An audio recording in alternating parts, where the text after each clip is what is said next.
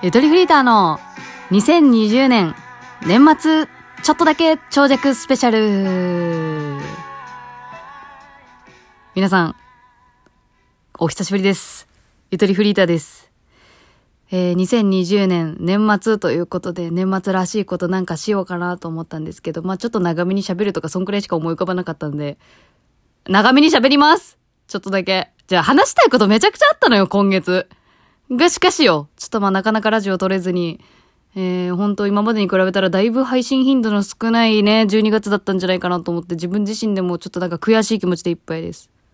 すいません、ちょっと嘘、嘘つきました。そんな悔しくはない。え、仕方なかったんだもん。みんなどうやった ?12 月？忙しくね？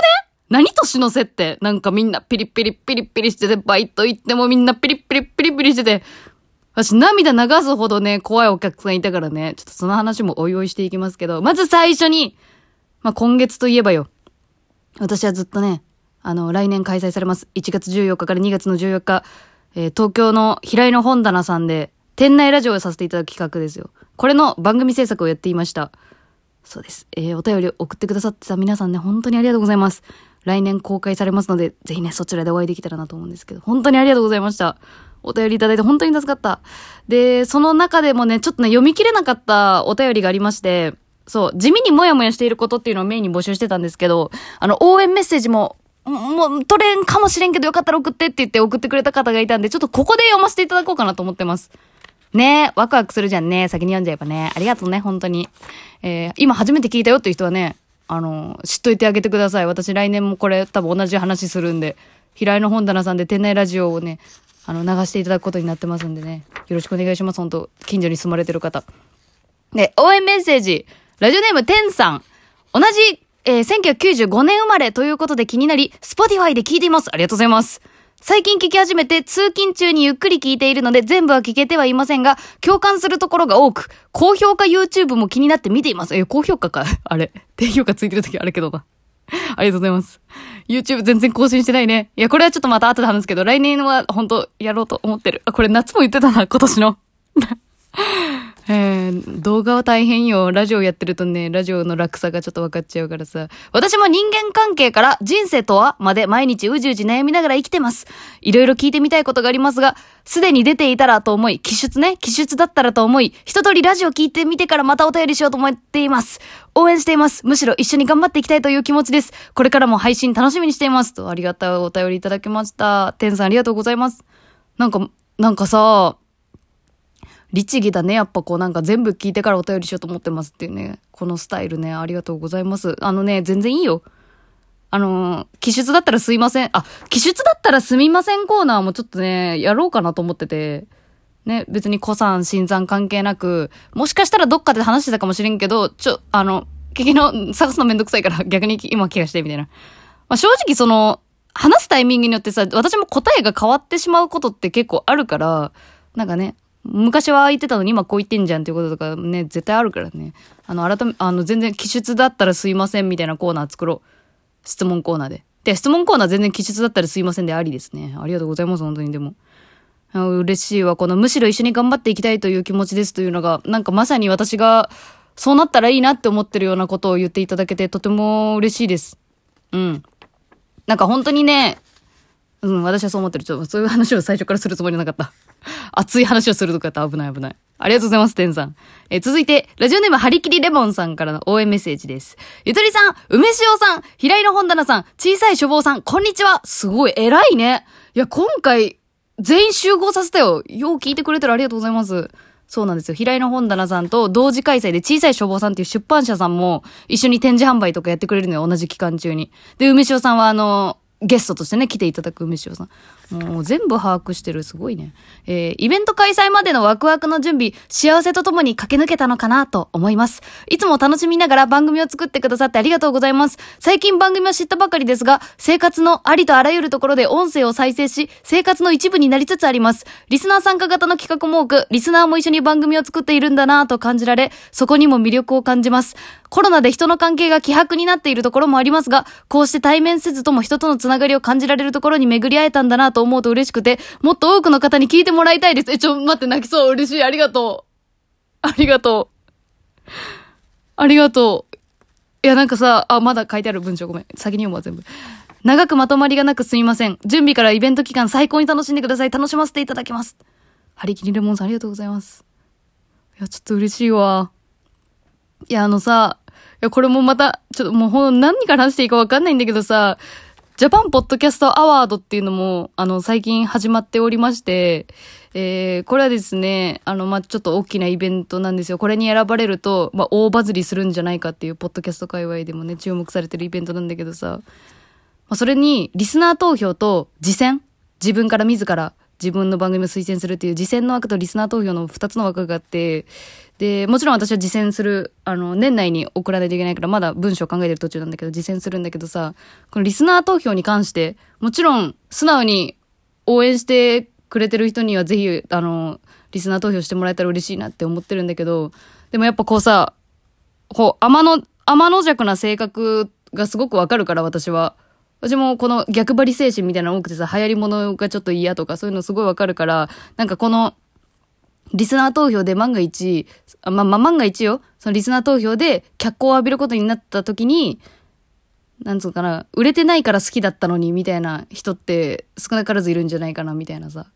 なんかそういう目線を気にすると、こうなんか手放しにリスナー投票お願いしますって言いづらいというか、なんか私もその、なんていうのかな、メジャーじゃないから好きみたいな気持ちってわからなくもないのよ。でも、め、そういう人をメジャーになっても好きでいるのが本当のファンだっていう考え方もわからなくもないのよ。で、私は、応援されたいのよ。誰からも。でもいろんな気持ちがわかるなと思った時、どんな風にみんなにこのジャパンポッドキャストアワードの話しようとかいろいろ悩んだんですよね。悩んでたって言うとちょっと大げさかもしれんけど、出方を迷ってたというか、どういう感じで言ったら一番いいかなって思ったんだけど、もうハリキーレモンさんの、なんか、まっすぐなこの、もっと多くの方に聞いてもらいたいですっていう気持ちが、なんか嬉しかったです。なんか私が思ってる以上にそんなに天の弱な人ってそんなに多くないのかもしれないですね。ありがとうございます。もっと多くの方に届くように私が頑張ります。ありがとうございます。そうやって言っていただけるだけで本当に嬉しいわ。ちょっと泣きそう。早い。嬉しいわ。話したいことたくさんあるんだけど。えー、実はですね、このイベントに関して告知が全部で3つあるっていうのをね、実は11月ぐらいから煽ってたんですけど、えー、それの3つ目をちょっと今日は発表しようと思ってまして、そう、割とぬるっと言うんだけどね。まあそれもそのはずですよ。その、ちょっとまあ今コロナの情勢がね、何とも言えないじゃないですか、正直。ね。で、1月14から2月14の間もどうなるかわかんないから、ちょっともう、まあ早めに言っといて、で、もし予定変更になったらまたそれはすぐラジオで告知するっていうスタイルを取ろうと思ってるので、ちょっとまあ今この場でぬるっと言わせていただくんですけど、え実はですね、私、そのイベントの期間中、私自身がえ、平井の本棚さんに在廊という形で行かせていただこうと思っておりまして、え、お店に行きます。私も。えー、これの日付が現時点では、1月の24の日曜日のお昼から夕方の間、ちょっとまあ細かい時間もまだ設定されてないんですけど、に行こうと思ってまして、えー、そのタイミングで来られたお客さん、まあ、リスナーになるのかなと、ちょっと交流できたらいいなと思って行かせていただくことになっております今の時点ではそう。まどろっこしく言ったけど、そう、コロナのなんやかんやで、もしかしたらなしになるかもしれないし、違う日になるかもしれないしっていうのが少なからずあるし、あと、みんな来てって言いづらい、今は。って思って、こう、盛大に告知できてない感じです。そう。だから5分以上再生してくれたあなただけがちょっと知ってるような感じですね。で、今の時点では、あの、行くつもりです、私は。もちろん、あの、感染対策、あの、お店側もしてくれてますし、私も、あの、気をつけて、そんで、あの、来てくれるお客さんも気をつけてもらいながらみたいなことになってしまうんでね、ちょっと窮屈な言い方になっちゃうんだけど、行こうと思ってるんで、ちょっと予定合う方は、1月24の日曜日、お昼から夕から夕方の間、ちょっとね、お会いしましょう。よかったら。ね、なんかあの、その日に来てくれた人に、どのこのみたいなのもちょっとまあ考えてるんで、またそれはまたね、多分来年とかになると思いますけど、またラジオで改めて分かりやすい感じであのお伝えしようと思ってます。よろしくお願いします。ぜひお待ちしてます。あ、お待ちしてますけど、そう、コロナの関係あるから、みたいな。こういうストレスもね、今月すごかったんだよね。なんか独特、時代独特のストレスがありました、やっぱり。コロナ。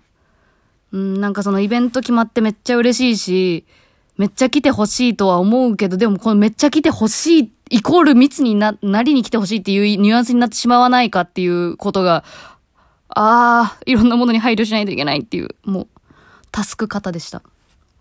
うん、だからなんか、でもラジオだからある程度のその、なんていうの、その言葉の裏側を汲み取ってこうね、その、揚げ足取りみたいなことはされなかったけど、でも本当に気をつけたいなと思いますね、その言い方ね。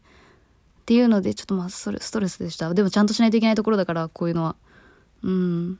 だからさ、その告知のラジオを聞いてもらった人は、どんな、ね、あの、感想を抱いたかわからんけど、あの、言葉を用意して喋るのめっちゃ下手じゃない？私。すげえ分かった、私、今回のこの告知を通して。イベントの告知という作業。て告知だけでも結構大きなイベントやなと思った。そのイベントの本編が一番大事な部分なんだけど、そこに至るまでの準備。で、準備の間のその告知。リスナーのみんなが、あ、それ楽しそうと思ってもらえるかどうかっていうのを考えることが一番難しかった。今もちょっと今ま、まだ、まだ、あの、難しい最中なんですけど、マジで。え、これはやってみないと本当にわからなかったことですね。今までさ、その、一、一、二週間で終わるラジオのちっちゃい企画くらいしかやったことなかったからわかんなかったけど、やっぱ大きな企画っていうのは準備めっちゃ大事だし、その準備と、あ、もう同じ話なんかもしちゃうな。それがすごく勉強になっていた12月でした。え、続きはですね、まあ今月あったいろんな話。あとお便りもちょっと読みたいと思ってますんで、よかったらお付き合いください。